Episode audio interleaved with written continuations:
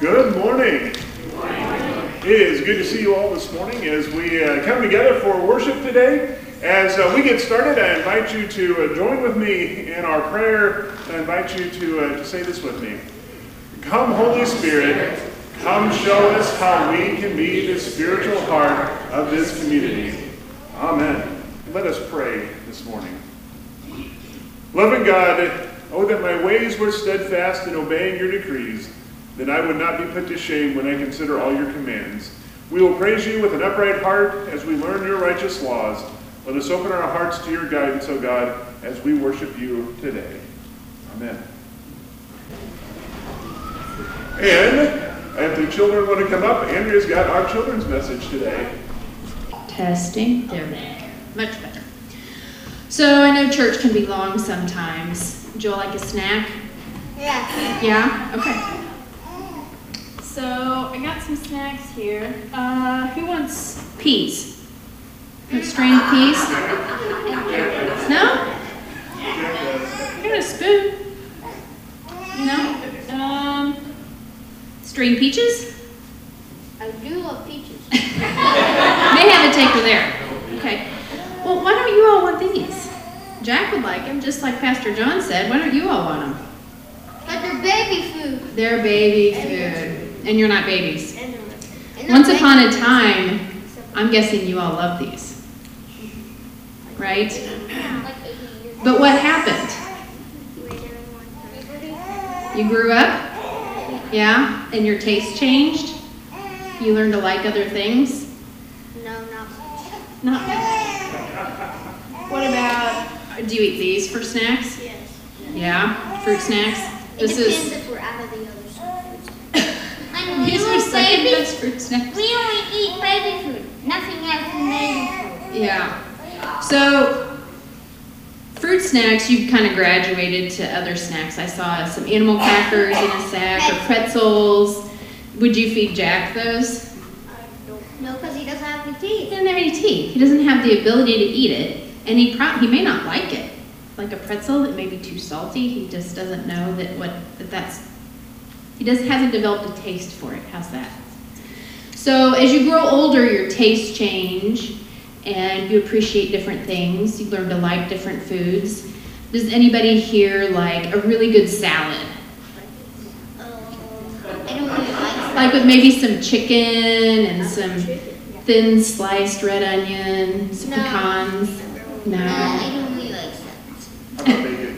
Bacon? Bacon, bacon yes, in I to make it love better? bacon. Hey, I love bacon. Well, your tastes change, and as you get older, you may learn to like salads. What about um, anybody like sushi? No, You like sushi? I do not hate No sushi. sushi, just like my mom.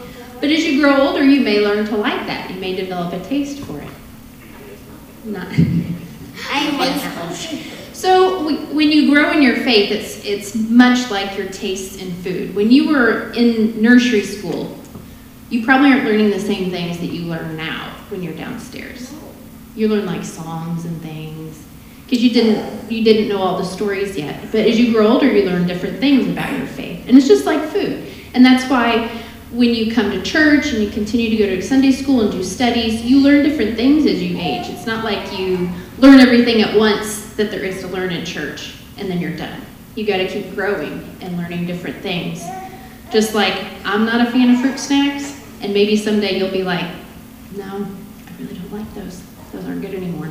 Because you've aged, your tastes have changed, and you've grown. So continue to grow in your faith as you've grown in your taste. Yes, sir. I haven't changed that much. Well, there is hope. Okay? I'll hold on to that. So let's bow our heads and say prayer.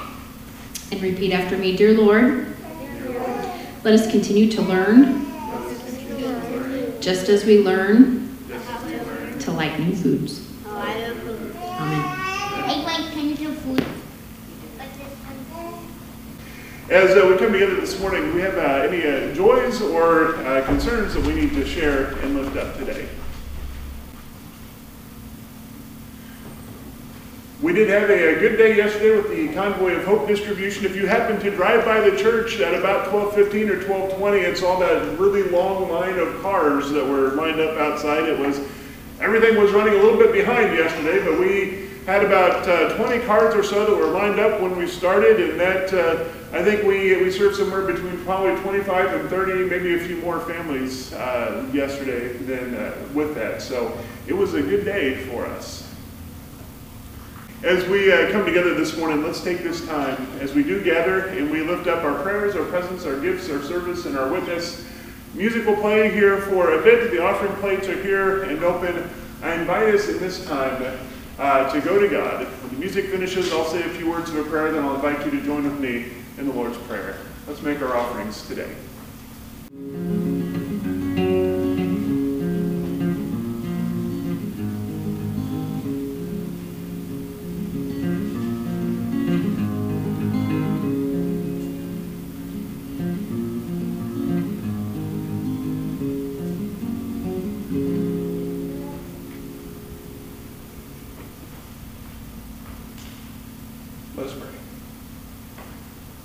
Loving God, we come and we give you thanks today as we gather in this place. We give you thanks for this time of worship and for fellowship together. We give you thanks for the joys and the blessings that you have given to us. We give you thanks for the offerings that we can make into the, into the ministries and the support that it goes to reach out and to share your good news with all those who are around us. We give you thanks for what you have given to us that helps to bring us together, helps, uh, helps to form us as a community of faith, helps to make us the people that you have wanted us to be from the very beginning. But as we have received so much from you, we also lift up and give back. We lift up to you our worries and our concerns. We lift up to you our prayers for those who are hurting and suffering, those who have a lot that is going on in their lives, others that are starting uh, starting treatments and working on healing and recovering after falls and injuries. Still others we lift up who are traveling from place to place. Lord, we know that they are in your care as we are all in your care. We lift them up to you knowing that you guide and direct, that you provide purpose and support and strength, and that even you call on us to be your hands and feet, that we may be the ones who can do those things in your name that we can provide words of encouragement and support, that we can help even in more direct ways when it's called upon. And yet, still, there are times when you tell us, just continue to pray, knowing that whatever is still to come, its time is not yet here, but that we continue to pray so that we stay in communication and contact with you, so that when the time comes, we are ready to hear your call. Lord, we lift up all of this today in the name of your Son, our Lord and Savior, Jesus Christ. And we commit all of this to you uh, through the words of the prayer that Christ taught us, and so we say together Our Father, who art in heaven, hallowed be thy name.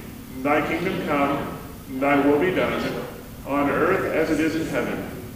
Give us this day our daily bread, and forgive us our trespasses, as we forgive those who trespass against us.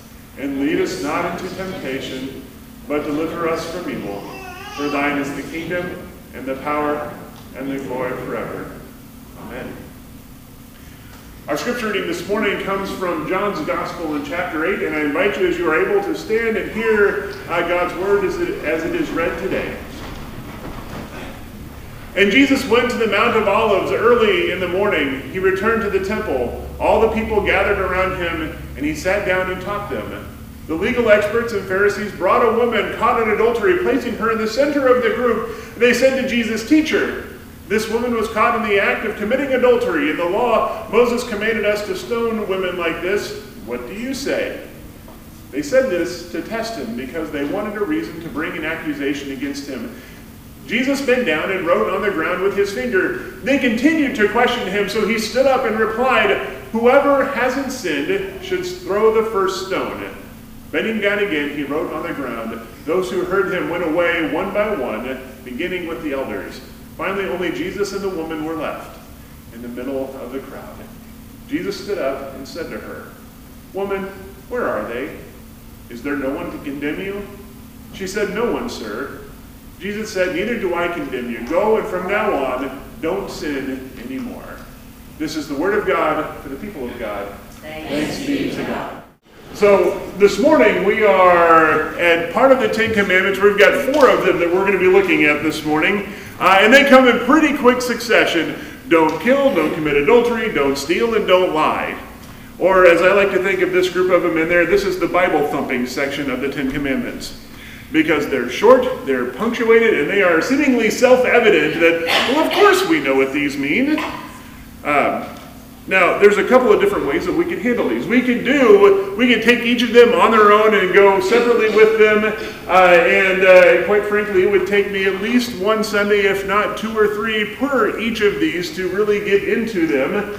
Uh, so instead, we're going to take them all as, as one group. Um, because uh, I think if we're going to do them separately, we'd be better off in a Bible study as opposed to trying to do this on Sunday morning. Because if any of you have ever had a, uh high school English teacher, and Cheryl could probably tell you this, or you've had a college professor, they will tell you writing a shorter paper is far harder than writing a longer one. Because uh, these are very short commandments, and we think that they are very self evident, but anytime you have something that is very short like this, it is full of all sorts of assumptions. Things that whoever wrote it thinks, well, they're going to know this, so I don't need to put that in there. And the shorter that is, the more things that, uh, that they assume that you already know. Uh, take, for example, the first one don't kill. We think, well, that's certainly easy enough and self explanatory, except one of the very next things that happens in Exodus, and I think even in Deuteronomy, is that God says, go out and kill this group of people. And you're sitting there going, wait a minute, how is this supposed to work? And if you start looking at all of the work and the research that's been done over the years uh, on this commandment, it quickly devolves into an issue of semantics. People, they, they make huge distinctions between whether did, was someone killed or were they murdered. Uh, but that's where they go. In order to try and understand it, we devolve into, into that sort of place. We go to the next one, you would say, don't commit adultery. Like, well, okay, that makes a lot of sense. Except we remember back when this commandment was written that the role of women was very different than it is now. Uh, in fact, where the role of women today is much different than it was, has been throughout all of human history. Because back in that time, women were considered property, and so adultery was something that was very different than what we think now. And so we've really got to kind of flesh that out somewhere and say, what are we talking about here when we when we say this? Then we get to the commandment that says, don't lie. Again, you would think, well, that's simple and that is easy enough. You just always tell the truth, except that uh, you know and I know that society functions on a succession of little white lies. Things that we say that, uh, uh, that keep us from doing unnecessary harm, that have no other real impact beyond that, that just kind of keeps things flowing nicely. The stereotypical one of these things is, uh, uh, for men at least, is when women say, uh, Tell me about what this dress does to me. Right? And then there's, uh, there's the last one. Oh, I skipped one in there. I said, don't, I skipped the, uh, the third one in there. Don't steal. Uh, again, you think, well, that is pretty self evident. I remember when I was the kids' age, when they were up here today, I remember learning these commandments. And the, and the example that was always given, it's like, you don't walk into a grocery store and steal a candy bar. Like, that's just what you don't do. And that is perfectly age appropriate for kids when they are that age to do that. The trouble is, is that we have a hard time taking that commandment beyond, beyond that level of don't steal the candy bar from the grocery store. We could spend a lot of time talking about each of these commandments. Uh, and in fact, it would be good for us to do that at some point in time. But for this morning, we're going to focus on one of the big themes that runs through all four of these. And that is don't take what isn't yours. Don't take someone's life. Don't take their covenant they've made with someone else. Don't take their possessions. And don't take their truth. Life, covenant, possessions, and truth. All four of those words uh, are carefully chosen there for the things that we are told not to take from others. And we can see this begin to play itself out as we look at this story of the woman who was caught in adultery. We know how the story goes. Uh, we just read it, we see all the words there. It starts off with Jesus coming down off of the Mount, of Olives, and he's going into the temple and he sits down and teaches. Now, to kind of see what was going on in there, uh, the, uh, the temple always had a large crowd of people. Many were just coming from out of town to see what was going on, others that were coming there to learn. Uh, if you've ever been to uh, someplace like the Lincoln Memorial in Washington, D.C., where there are always crowds of people gathered around, there's always uh, tour groups of people where there's someone in the center that's teaching a small group of folks that are, that are there, that's what that looks like.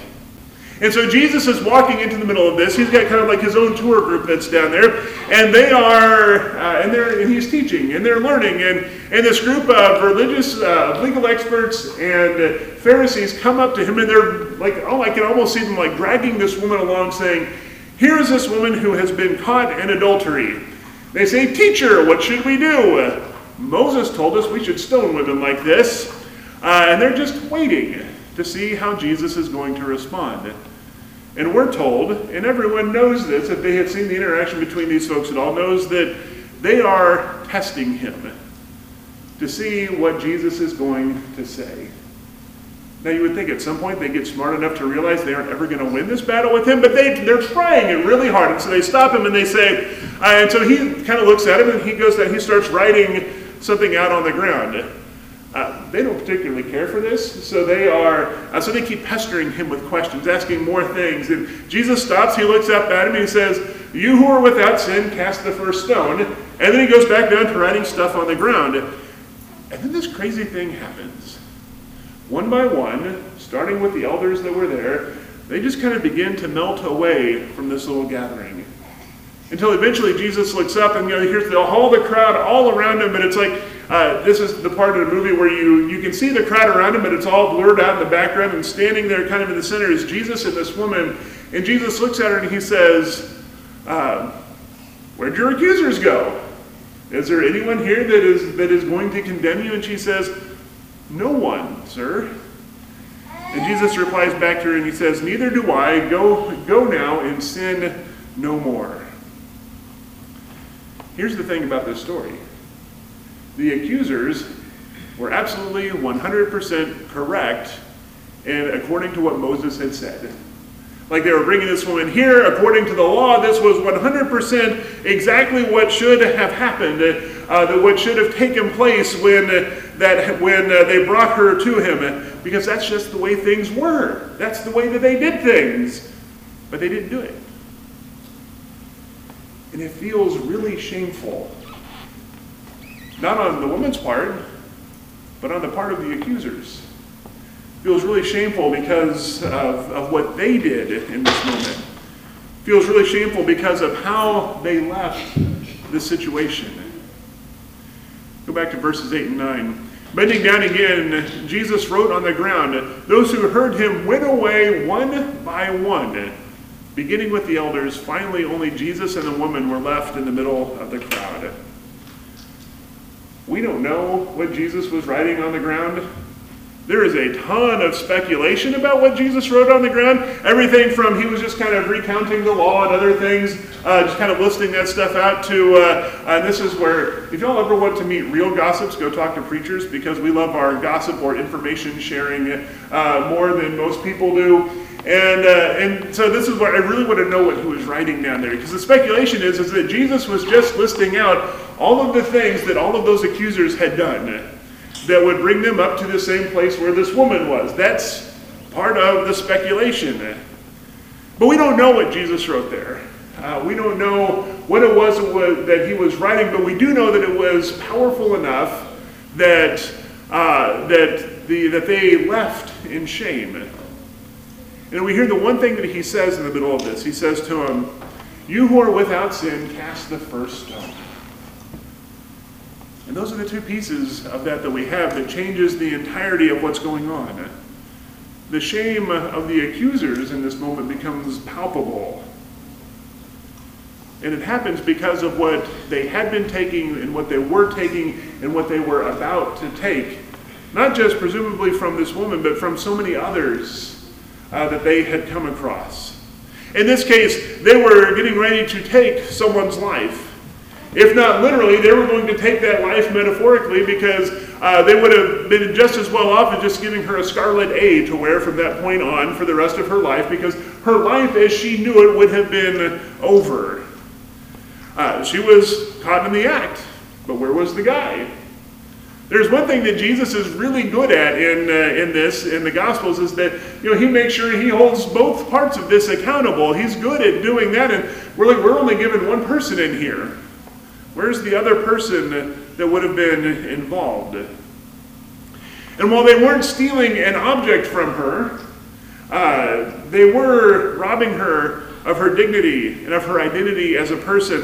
With what they were doing, if she if she were going to continue living after this moment, they were taking any ability she would have had to be able to to make a living for herself, to support herself, because she always would have been known as that woman. And so they were taking all of that from her also. And I wonder where the truth was in all of this. Again, we only have one person that's brought in. Um, and uh, they are, and so I wonder what truth they are taking from her and the situation, but more importantly, I wonder what truth are they hiding? I think it's the things they were hiding that Jesus was probably writing out on the ground for everyone to see. Because we've all heard the saying, and it shows itself to be true time and time again, that those who are yelling the loudest are oftentimes the ones who are the most guilty. And so we, and so we wonder. I wonder what truth were they stealing from her. Jesus, on the other hand, does something different. Jesus is restoring her life. He forgives her of her adultery, which gives her back her dignity and identity and exposes the lie for what it was when all of the men that had brought her there disappeared. And we can presume, because we have the story recorded in Scripture, that she went from there and she didn't ever do it again. She did just as Jesus said. The greatest sinner in this story isn't actually the woman, but it's the men who had come around uh, uh, to try and test Jesus. And it's because of the things that they were taking from her. And we see this all the time throughout the Gospels with these folks that what kept getting them into trouble with Jesus was all of the things they kept trying to take from, from the people that, that were coming to listen to him teach, or the others that uh, they were trying to keep Jesus from healing, or any of the other things they were always taking it from uh, others. And the trouble was that to get what they wanted, what they thought was important all of this, we see them time and time again breaking the same commandments that they were called to uphold. Jesus is teaching them something different that you can hold to the commandments, but you can also still show grace. But that is going to affect something in you, which means that we're going to see things very differently from that point going forward. So let's put all these things together. We're reminded first of what it is that the commandments do. That the commandments aren't meant to be displayed in public places and say, everyone must follow these, these are the rules to live by, because they don't make sense outside of a community of faith because they are meant to bring us together as a, as a community of faith, not as rules so that if we break them, then we know that we must be punished for them, but they're ways of living so that when we break them, because God knew that we were going to break them, we had been breaking commandments from the very beginning in the Garden of Eden. God was not going to be surprised when we broke these. So that when we broke them, uh, we knew one, what it was that we had done so that we could confess well so that then we could be forgiven and then we could find reconciliation and the community can be made stronger. So we see this all through Israel's history that when they were following and doing well, they were a community that did those things and they became stronger for it. That when they were at their worst, they had forgotten all of that. That's what makes these commandments hard, though, is, because they are, uh, because they do, they're meant to bring us together. Help us to learn and to grow and to overcome when things go wrong. But remember at the start of this when I said short doesn't mean easy. In fact, I kind of previewed this a little bit last week in talking about our previous commandment. Uh, I said this. Important to note here is that there's a lot more words in this commandment than we often use. And in fact, when you stop to look at it, there's a, uh, there's a, there's a lot of, uh, there's more words in that commandment than come in the next several commandments that come after it. I have to admit, I just kind of want to put myself up on TV again. Uh, I think this is a very definition of talking to yourself. Um, but, uh, but you know, we, I, you know, I said it last week. We had all of those words in the commandments to honor thy father and thy mother. And there were way more words in there than there were in the next four commandments combined. Short doesn't mean easy. Short generally means it's full of all sorts of assumptions, all sorts of things that we assume that everyone is going to know, so we don't need to put that many words to it because we're going to know what that is, uh, but we don't always know that. And things have changed so much from the time when those commandments were written, much less from the time when Jesus was with his disciples, that we have to, we have to begin to look at them, uh, uh, look at them differently and see how do they impact us where we are today. And that's why I like the, the idea of what are we taking from someone else when that happens. And not just from someone else, but oftentimes, what are we taking from uh, ourselves? Because we can be our own worst judges a lot of time also. And so we look at these big four broad categories. First, you know, are we taking someone's life, their real life or their, their metaphorical life? They may still go on living after that, but have we taken their ability to actually live? Have we taken the covenant or the relationship that they have made with someone else? And that doesn't just mean spouses either. This can apply in a lot of different ways, in a lot of different places. It doesn't just stay inside of a marriage. Have we taken their possessions? Not just simple as a candy bar, but their physical, spiritual, or mental possessions. Have we taken those things? Have we taken someone's truth, their, identi- their identity, or their dignity? These are the things that are a lot harder to talk about. Because so often we, we teach our kids what these things are, but then we forget to go back and revisit them when we get older and that we need to go back and revisit them because uh, because we have changed as we get as we get older. I hope that I never lose my sweet tooth for uh, uh, for fruit snacks, um, but that's the 12 year old in me that still likes to come out. Uh, but we do get older and we do change, and we need to go back and learn and to relearn.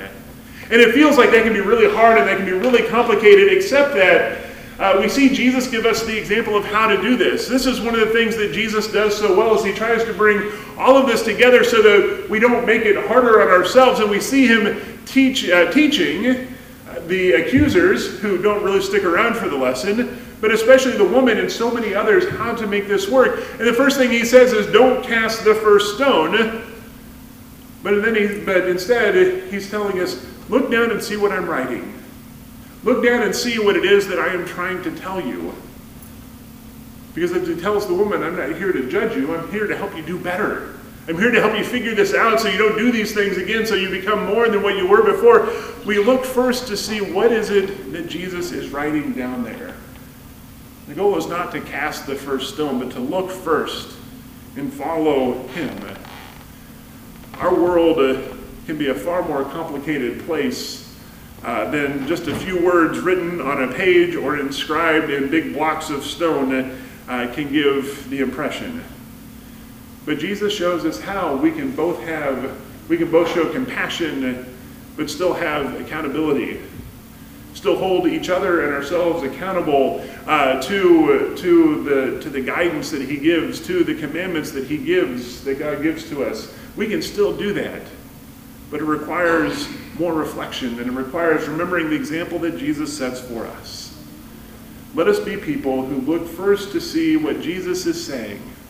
Whether he's writing it on the ground, whether he is teaching us more directly, wherever it is that it comes, comes from, let us first be those people uh, before we ever cast that first stone.